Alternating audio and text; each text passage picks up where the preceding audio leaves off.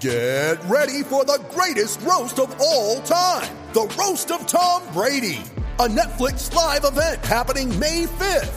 Hosted by Kevin Hart, the seven time world champion gets his cleats held to the fire by famous friends and frenemies on an unforgettable night where everything is fair game.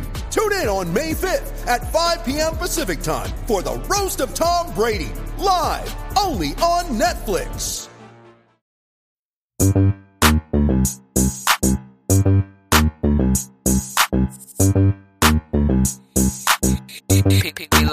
Time to bring the bass back.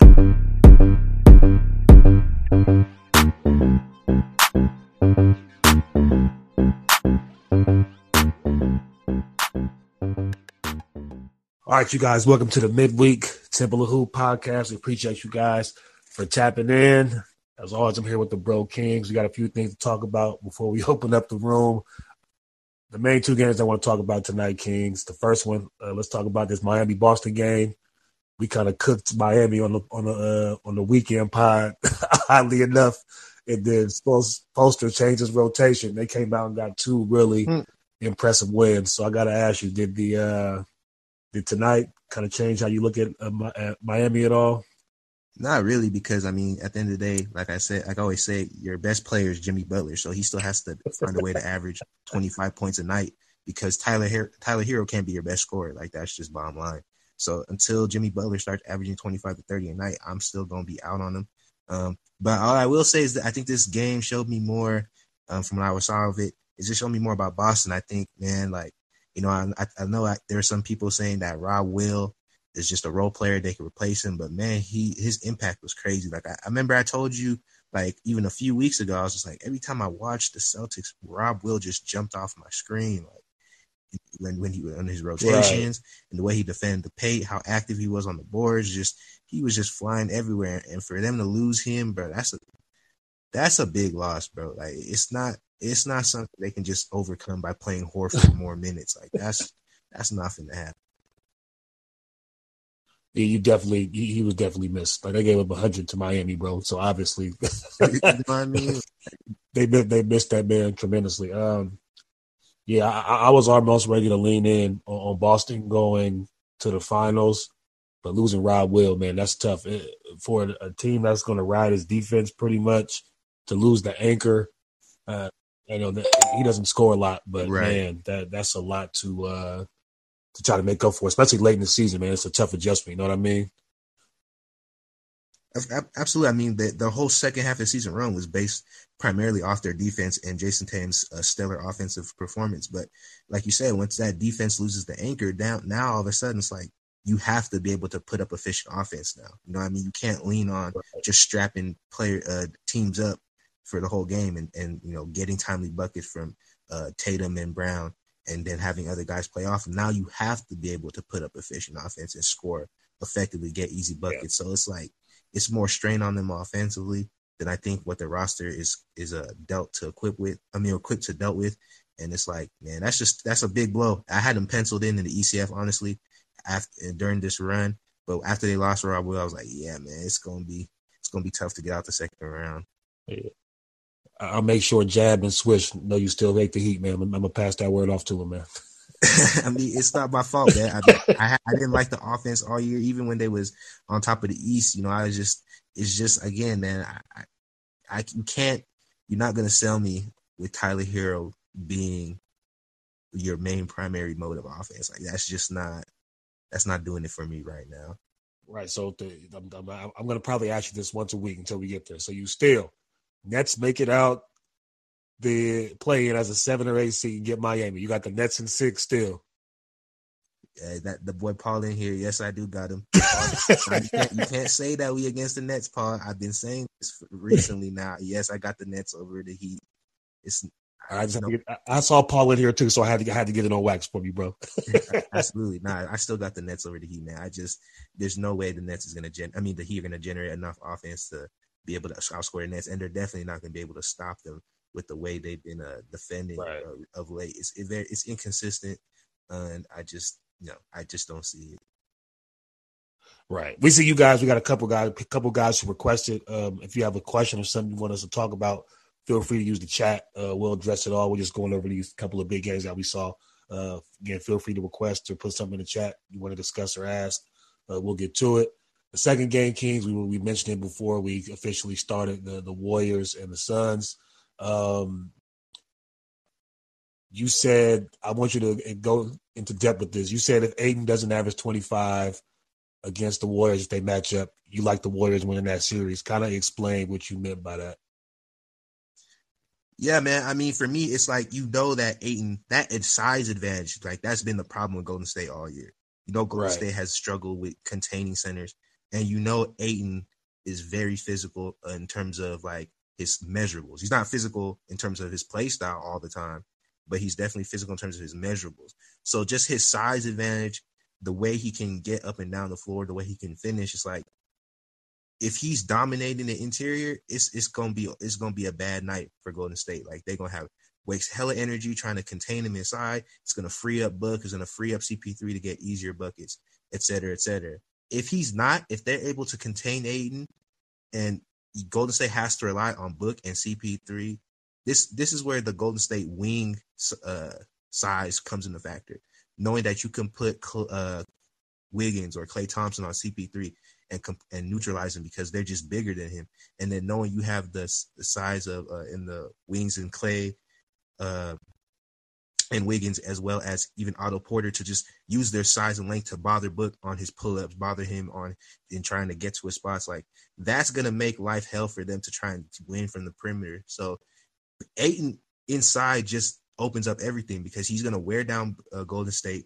He's to get easy buckets, but he's also to free up the perimeter for these guys to get easier looks because now Golden State has to send these bigger dudes to help on Ayton, which is to give, you know, Book and CP3 better looks off, you know, breaking dudes off closeouts or, or getting, you know, less help when, when they, uh, when they beat their man initially. So it, it's, it's very, very, very important that Ayton dominates in that series. If he doesn't, if Golden State doesn't have to put all their energy and invest a lot of resources into Ayton, it's gonna be a long series for um for Phoenix. And I just like you've seen it all year, bro. Like they've struggled with the Warriors every single game.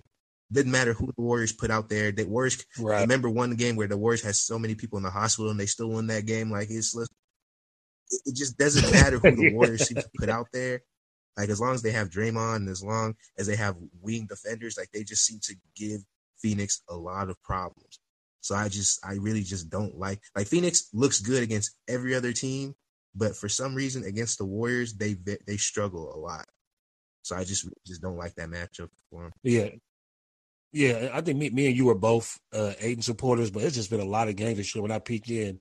And Phoenix is so damn good it hasn't mattered. Plus JaVale's been like low key one, right. of, one of the best backup centers in the NBA this season when he's played. But he just looks real lethargic sometimes. And some of that may be due like he thinks he's owed some money and that may play into it. And he might be trying to avoid injury, like because obviously that affects the you know his next deal, knowing how cheap uh Sarver is. But yeah, man. So hopefully they get the the right. the eight that we saw last year in the playoffs. We like, damn, this is the dude that they drafted number one. So we'll see what happens there. On the Warrior side, there is something interesting I do want to discuss, man. So there's been like nothing big, but inklings from like a, a small section of the fan base that there needs to possibly be a conversation had about starting Poole and bringing Klay off the bench, which is like kind of sacrilegious given what Klay's done in his career in his nine years there. But man, after that about five game stretch where Poole was kind of adjusting to Klay coming back, he's damn near been their second best player, save for a, a couple of you know Klay big outburst right. games, man. So, what do you think about you know that kind of going around? So, I, before I, I just want to get your takes. I do have you know an opinion on this, so go ahead. Yeah, yeah, and I think some people were asking about that in the chat as well. Uh, you know, it's it's it's it's a tough comment to have. Like you even see it, and somebody brought up in the chat how Kerr was you know OD for drawing the play up for Klay over Poole, but I wasn't shocked because you're saying like you went when you win your chips when you went through the wars.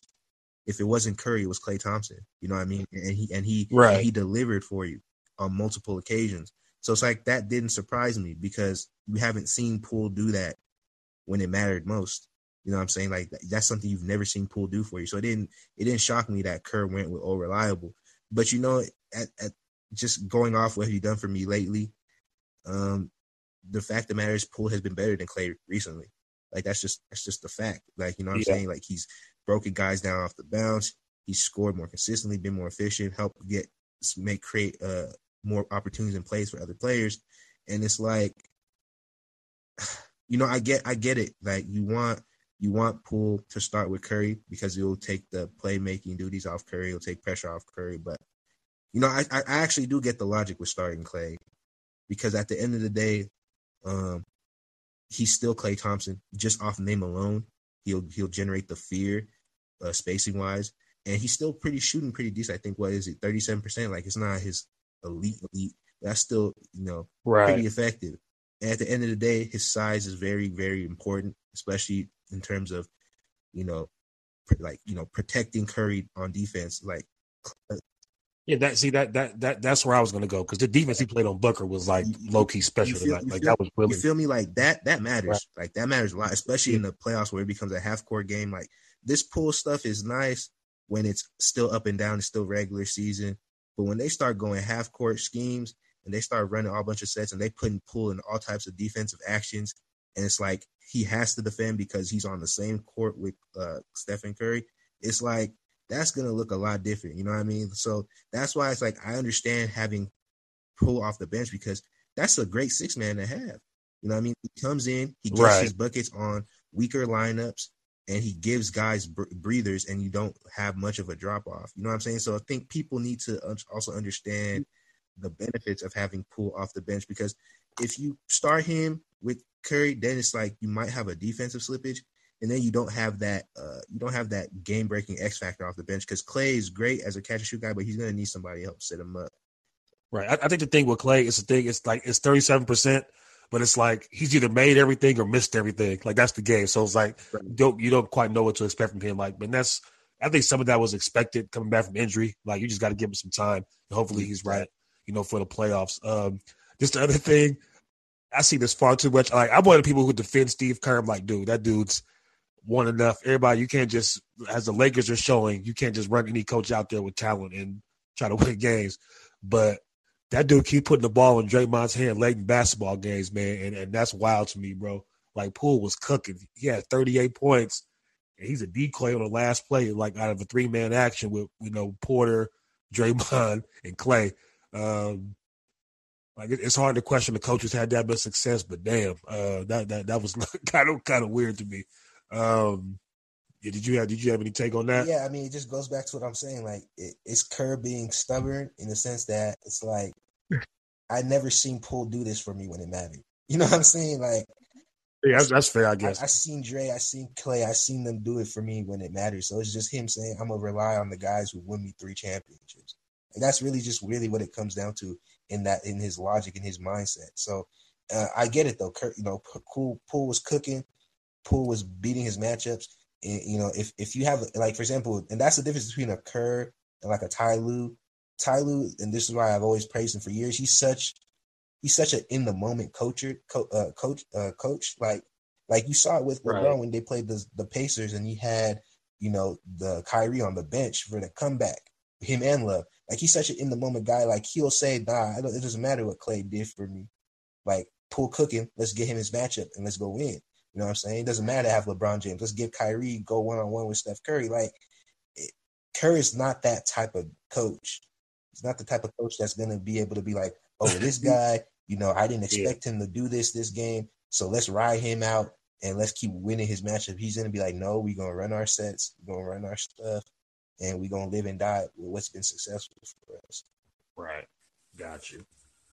When you need mealtime inspiration, it's worth shopping Kroger, where you'll find over 30,000 mouthwatering choices that excite your inner foodie. And no matter what tasty choice you make, you'll enjoy our everyday low prices, plus extra ways to save, like digital coupons worth over $600 each week. You can also save up to $1 off per gallon at the pump with fuel points. More savings and more inspiring flavors make shopping Kroger worth it every time. Kroger, fresh for everyone. Fuel restrictions apply. So the next thing I want to talk about before we get to the the, the All NBA stuff, which has been wild. Um, I keep looking at Dallas, man, and I love the way Memphis is playing. But I, I look at those head to head matchups.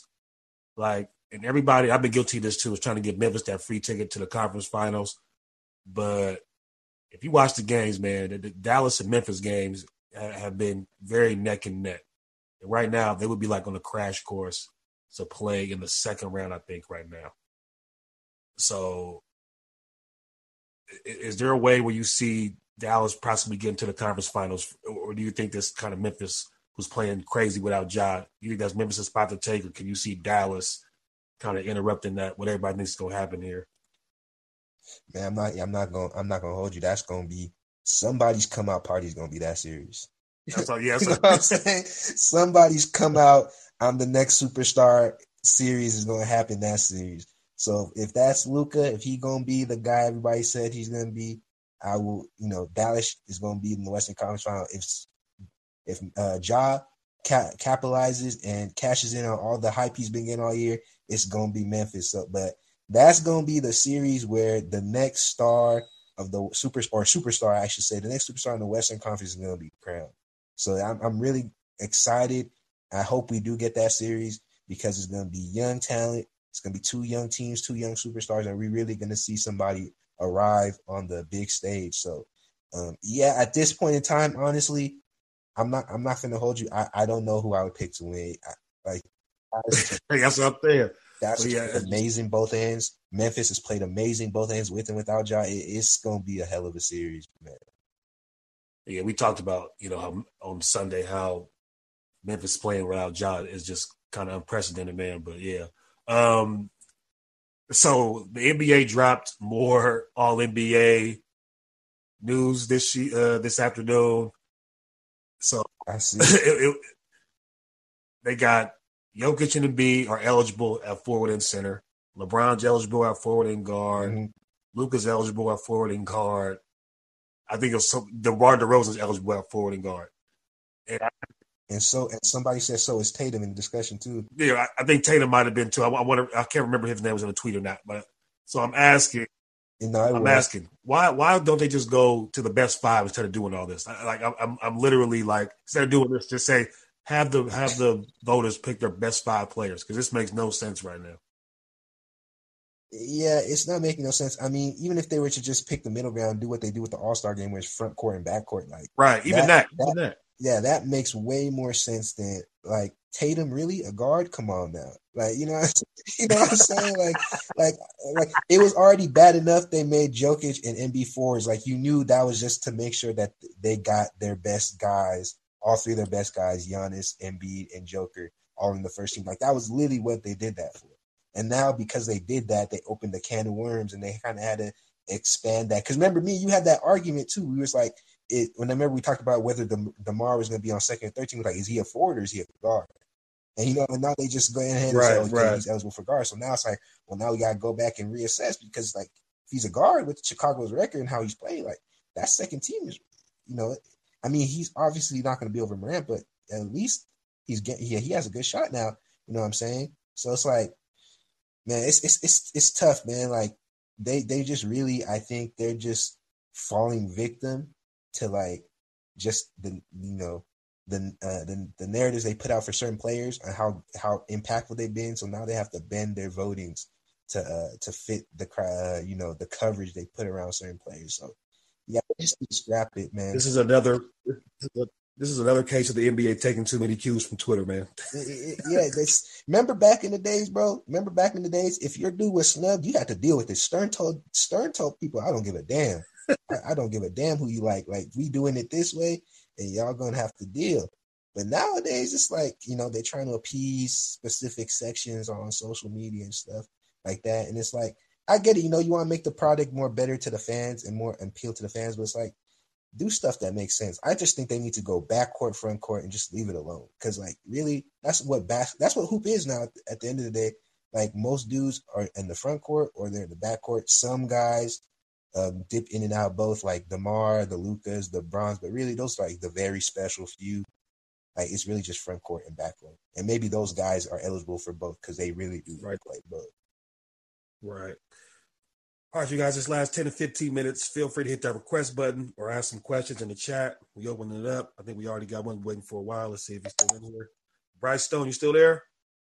Yeah, Bryce, what's going on, man? What's going on with y'all, fellas? What's going on with y'all, man?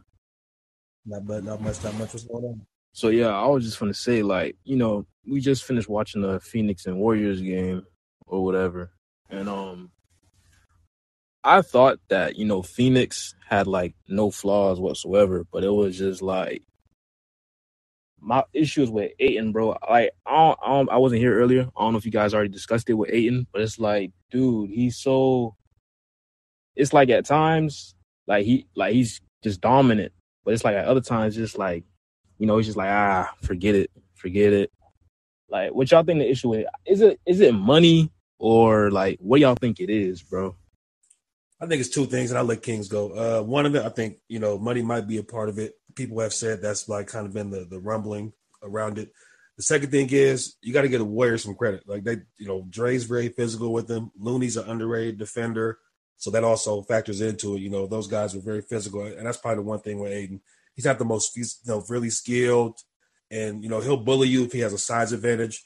But if you push back, I think that's kind of you know, he's not a, a banger like that to that level. So that's how it is on my end. Kings, what about you, bro?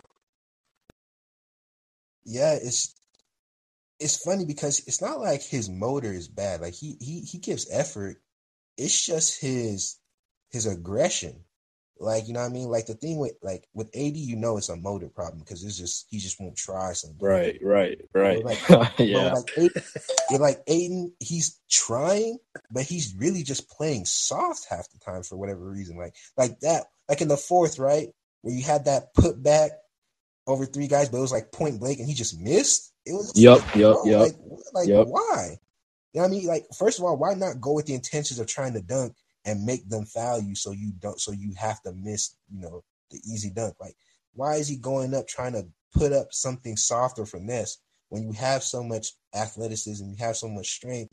It's like, bro, you should be trying to put dudes through the rim and doing power layups and power finishes. Like, but he's so many times he's trying to do a finesse finish, like do some type of soft touch finish, and it's just like, bruh, like it's really and like I think Cell said it. That's really just a mental thing, really, because like when you that close to the rim, it's your your approach to finishing is really just all mental at that point. All right. Anything else, Bryce? Oh yeah, and um, what's what's up with what y'all think about Utah, man? You- Y'all think it's time to blow it up, man? we both we both said that on the preseason pod, brother. All right. we said we were surprised they came back with that same squad after that debacle in the playoffs. After, Yeah, after we got ran down by the Kawhi's Clippers, that should have been the green. Been the, like the, Bro, they, they they they let they let Paul George exercise his demons on Man. Yeah, yeah, exactly, exactly. Yeah, man. That was a key that this needed to end. bro. New Year's, same jazz, bro. Same jazz, man. Same Same same jazz. jazz. All right, well, that's all I got. Appreciate it, fellas. All right, Bryce, appreciate you, brother. My Hills, my guy. What's going on, man? What's going on, Miles? Talk to us, baby. King say a Wolves fan and he keep overlooking us, man. Why are you talking about the Grizzlies, man? What's going on? Hey, hey, hey, hey, hey, hey, hey, I'm just not trying to jinx us right now, bro. I'm, I'm, I'm gonna get the, I'm gonna get the propaganda out when it's time. I'm just, I'm just waiting. Okay, I'm just keeping you honest, Doc, because you know seven, we right there. I know we right there. I'm just waiting. I'm waiting. The propaganda gonna come very soon, very soon. So is where Minnesota's at seven right Yeah, now? we, uh, we close to the Nuggets, but I don't think Yeah. we'll catch them. I think they got to get out the playing spot. Yeah, they uh they two games behind the Nuggets, and they matched up with the Clippers right now. If we start playing, And we'll smoke them. We'll smoke them. I hope so, man, because Paul George got me a little bit nervous. I don't even like Hey, that. he, I won't lie. He, he he really is hooping, but I mean, I just think Cat has been such a, a, a mismatch nightmare this season. I, I don't think the Clips are ready for that. Yeah, man. Like for lack of a better word, like for lack of a better phrase, Cat's nuts just dropped for some reason this season. Yeah. Like that's been the biggest difference in like for him personally. In addition to Ed, Ed's made a leap, D'Lo's figured out to become how to become a winning player. So it's a lot going right for Minnesota right now. I'm looking forward to how those guys, you know, That's been a good signing for us too in the locker room. I think. I mean, I think all this, all these positive locker room things you see with D'Lo, with Cat, I, I attribute them to Ant and Patrick Beverley. I think their mentalities coming in, uh, challenging guys. You know, Ant's challenging dudes in practice. You know, Pat Bev is challenging dudes to to be aggressive and to be vocal. So I think it's no surprise you've seen D'Lo, you know, be a winning player. You know, be able to, you know, try and do the little things that's going to help win the game, and then you see Cat being aggressive and and ha- having confidence in the abilities. Like those things are no surprise when you have these two in the locker. Yeah, I couldn't have said it better. I mean, he's got teammates around him who actually love him, support him. They're not trying to steal his girl. This guy. All right, appreciate Y'all be you, cool, Miles, man. man. Always a pleasure. Vinay, what's going on, my guy, my brother? What's going on? What's up, man? I, I'm, I'm listening to you guys on this, and I'm so happy that that King's his mic sounds so much better. I don't know if it's the app or if he got a new setup. What's going on? Both. Both, bro. Like uh, the, this uh, this app on the phone, but even on the recent pods, bro, I, I changed my setup finally. Yeah, there we go. I love that. Um, I put a tweet out today. It was Lakers related, but I don't want to talk about the Lakers. I just want to talk about what the tweet, the the, the idea behind the tweet about having a having a coach or looking for a coach that runs a starless offensive philosophy. And you guys are basketball guys. You guys watch a lot of these different teams. We just watched two teams tonight, the Warriors and the Suns. Uh, the Warriors especially kind of run their offense the way they normally do it. And I know some Warrior fans hate, hate the offense that, that Steve Kerr runs with the split cuts and stuff like that. But what do you guys think about coaches that run offenses that don't completely rely on, on the star to do everything? Do you think I, I'm of the opinion that that's the best way to coach? Like obviously in crunch time, you're going to give it to your star player, but for those, you know, those those long stretches of basketball, just running your offense with whoever's on there, it, that seems to be the winning formula. Yeah, I would. Uh, I, I agree with that. My thing is just for Lake the Lakers part of it. I just you know LeBron hasn't done that since Miami. You know what I mean? Uh, it just it just is what it is. He's gonna have the ball, so the Lakers next coach is gonna have to you know work around that, and that's just all I got to say about it. Really, but I agree that's the best way to do it. If your star buys into the offense, it's even that much better. Uh, there's a high there's a likelihood that you know you can survive him missing you know 15 20 games um if you don't have to absolutely change everything you do. But you saw without lebron you saw just down 80 down by 30 at halftime. It just just so used to just running everything through lebron which is you know it's a double-edged sword. He's so damn good at it. You know you kind of let it ride but when he's not there you see the the, the ill effects And you know, I that's just the that's a, a problem with a lot of heliocentric offenses in general. You know what I'm saying? And and, and this didn't ch- and this didn't change when he was in Cleveland early with Kyrie and Love. When he wasn't there and Kyrie and Love were playing, Cleveland's record was trash. You know what I mean? Yes, That- he was- and that was and that was because of the like you said, the heliocentric offensive running. Like oftentimes it would be a pecking order, right?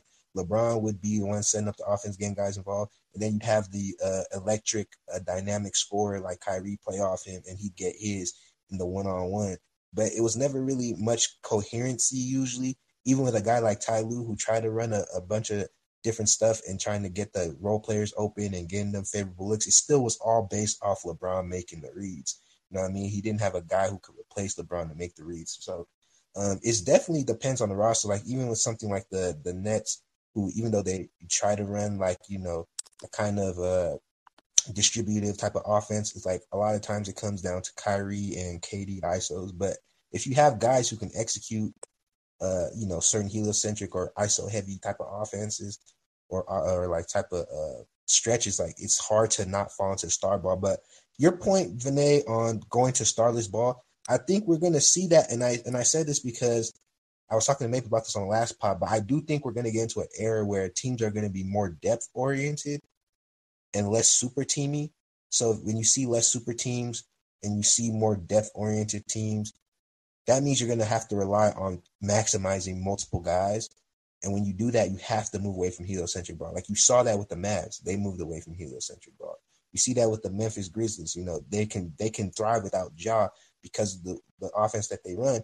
It, it helps get guys like Bane. It helps get guys like Brooks going so they can get their looks and get their shots off in their spots as well as J- uh, Jaren Jackson Jr. and Tyus Jones. You know, what I mean, they have they have plays and sets for all these guys. It's not just oh we're gonna play off Ja and that's it.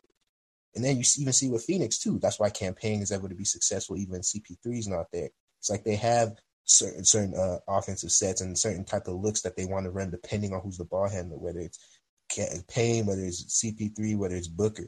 You know what I'm saying?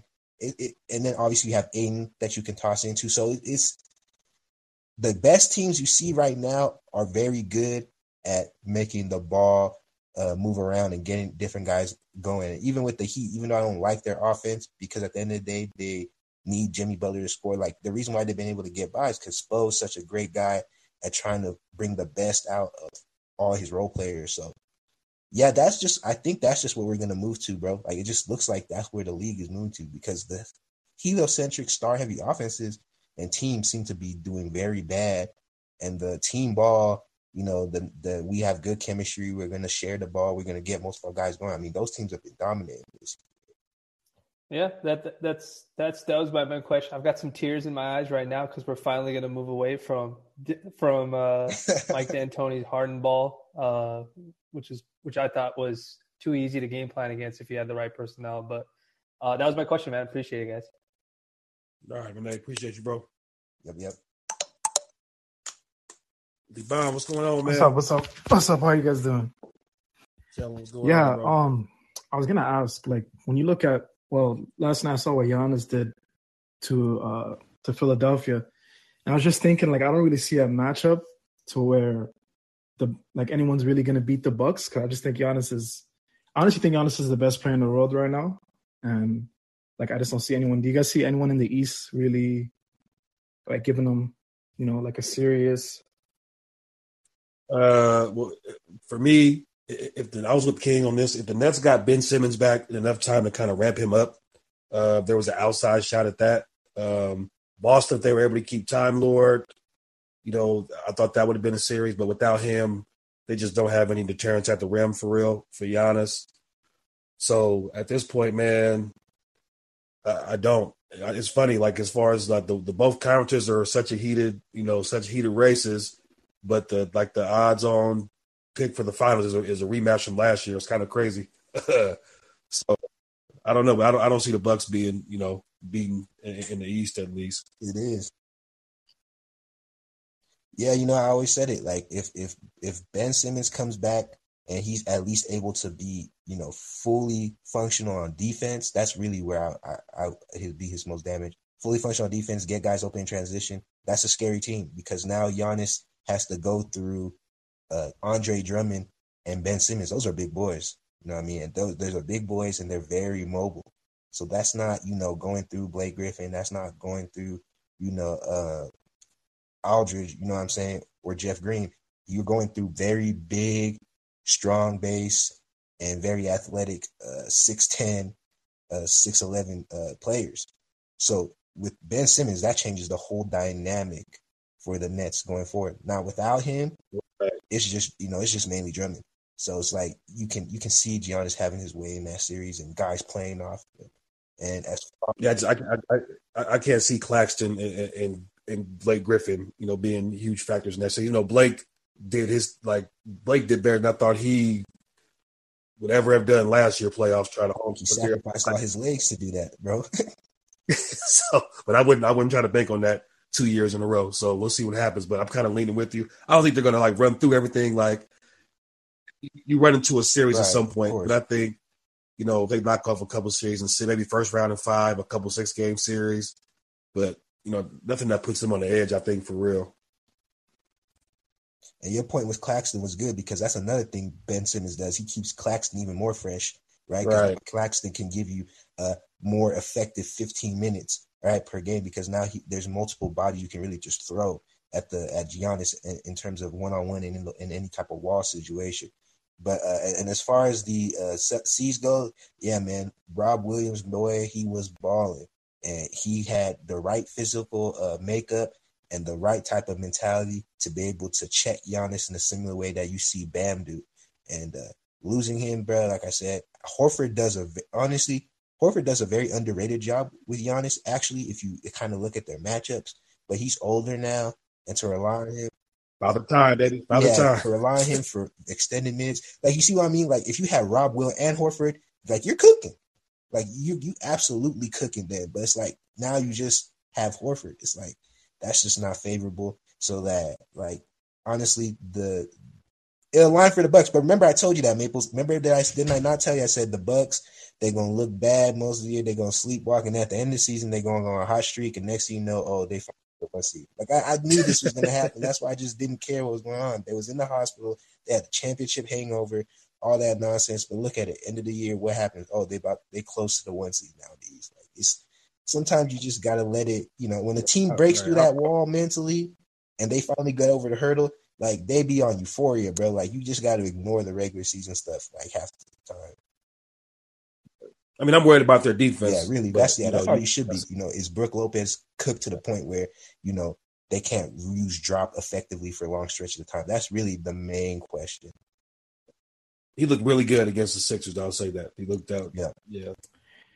Um, I was gonna ask also. Um, like I was watching this this Phoenix and Golden State game, and I was just like, I was wondering like who who's really gonna knock off Phoenix in the West because I think like what's so important against Phoenix is that like you execute like in crunch time because like they don't like they don't really give the ball away like with uh with Devin Booker and uh Chris Paul leading the charge. But yeah, I just I just really need a a team in the West to knock off the Suns so uh, Chris Paul doesn't you know win it. I'll I'll say this. Here, here's my tiers. I think um, the Warriors are probably the biggest threat with the way they match up, and then after that, my second two teams are Memphis and Dallas. After that, I don't think a team can beat them. For me, at least, but that's like the three teams I think could possibly. There's a there's a, a route to those teams beating the Suns, even though Suns are the favorite. Yeah, for me, I'm just gonna keep it at really like just looking at matchups. Really keep it at two. I think Memphis and uh, Golden State because I tweet about it. You know, Phoenix really struggles with dynamic guards, and uh, you know, Mikal's great. He's long, he's quick, but if you have that first step off the bounce, like you're gonna get by him. Like even Dennis was doing that last year. It wasn't until AD went out and they could camp in the paint and send help with Ayton because they didn't care about any other Lakers big, and then also Dennis hurt his ankle where they just basically made him shoot over trees all day. But like when he was getting his one on ones, he was he was cooking off and off the off the bounce, and they couldn't stop him. And you kind of saw it with Poole too, same quick twitch guard, cooking his matchup off the bounce. And you'll see it with Ja Morant too. Same thing, quick quick twitch guard, cook his guard off uh, his guy off the bounce. So it's really gonna come to teams that have that. The style of ball that Luka plays, it's very easy for the Suns to use uh, Cam uh, Johnson and Mikal Bridges to to snuff that out. Um, I think that I, I, like that the fact that they're being less heliocentric and they're going to use more Brunson and, and Dinwiddie. But again, those guys aren't as dynamic as like a Poole or Dennis or any type of or a job in terms of getting guys off the bounce. So it's like they'll, they'll be able to stay in front. Like Booker and CP3 will be able to stay in front of those guys and force them into like trying to shoot over them or or play more physical. Now playing to the to the hands of Phoenix, who has a, they have a lot of size on the perimeter. So if, if you're a physical perimeter team like Dallas tends to be, uh, you're gonna struggle a lot with Phoenix. Yeah. Um. Sorry, this is the last one. Uh, so in terms of the the Sixers, right? Like, I was just wondering, like, how bad is it gonna be, like, for James Harden this year in the playoffs? Like, how, like, just like, because like when you look at James, right, what made him so dangerous is like his you know he used to he used to have that that burst like that really explosive first step which which was which was what made him so dangerous right and it seems like to me that like they're basically just putting you know any type of wing on him and you know he can't really get by and you know he's you know he's trying to seek out fouls and yeah I, don't, I just don't think that's going to work in a playoff setting so i'm just wondering how they're to you know how they're to survive in the I mean, I, am not picking them, so I don't think they'll survive. But I mean, you talk about how, how bad it's going to look. I don't know.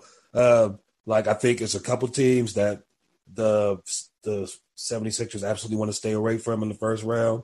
Uh, the Nets are one of them for mental reasons, and I think they really don't want to see the Raptors or the Celtics in the first round. The Raptors, because they got five guys that are six eight, and I know James Harden likes to hunt switches.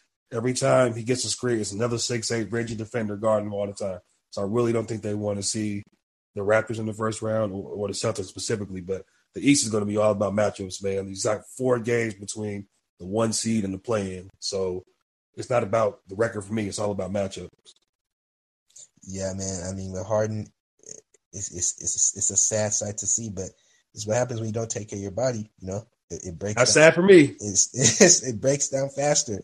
Uh, he has so much skill still, so he's still able to be effective. But you can easily see, like you said, when you put the wing on him, to see him struggle to get off off the bounce. You see, one of the things Bron did when, because uh, like Bron had this stretch, funny enough, where you would put wings and he would like be visibly un- uh, uncomfortable trying to get off the bounce. But what he did was he st- he started adding the post, he started adding the post fadeaway more, started backing guys guys down more and being comfortable playing with his back to the basket.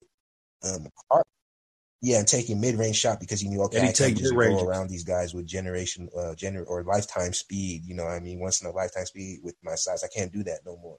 So Harden has to find a way to get more crafty over the offseason because as we see, his burst is gone.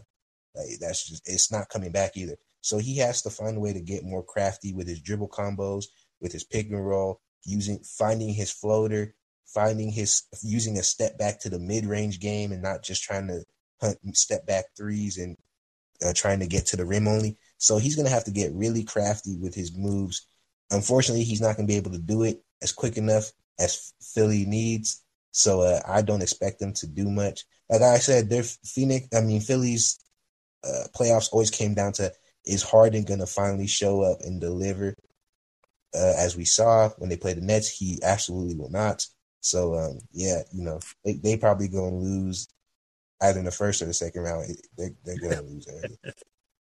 Yeah, that's it for me. That's it for me. I appreciate you guys. Uh, I can't wait for the next uh, episode of the pod so I can hear King's rant about the. Uh, man, I'm done. I'm done with it. I've been done with that team, man. I don't know why I have to keep talking about that team, but All right, y'all. We appreciate y'all. Make sure you subscribe, follow the pod, give us feedback, shout us out. We'll be back live next week. We appreciate y'all. And we are out of here. thank y'all. Peace, y'all.